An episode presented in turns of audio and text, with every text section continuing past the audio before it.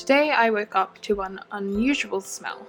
It's not great, that's for sure, but it's nothing too bad. After all, the bushfires in Australia are causing some horrible smelling air lately. So I exit my room, only to be greeted by the most horrible stench. I know it from anywhere. It's cat pee. My apartment smells like cat pee.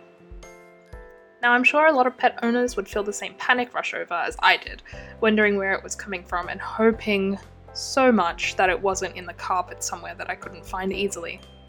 Luckily, if I can even say luckily, as I made my way into the bathroom, there it was. In the middle of the bathroom floor, left proudly for me, a gift of sorts, except this one stinks. In an earlier episode, I discussed the annoyance of your pets using the wrong spot as a litter tray. Well, today I'm trying to solve this issue. A few tips to avoid this seem to be 1. Move the litter spot to a more accessible place. 2. Play with the cat in that area that they are treating as litter tray, and this will hopefully help associate a different activity in that area. Or 3. Simply remove them from that area if they enter. I'll update you guys after trying these methods to get my silly cat back on track, and hopefully I can help you out if any of you ever experience this same problem.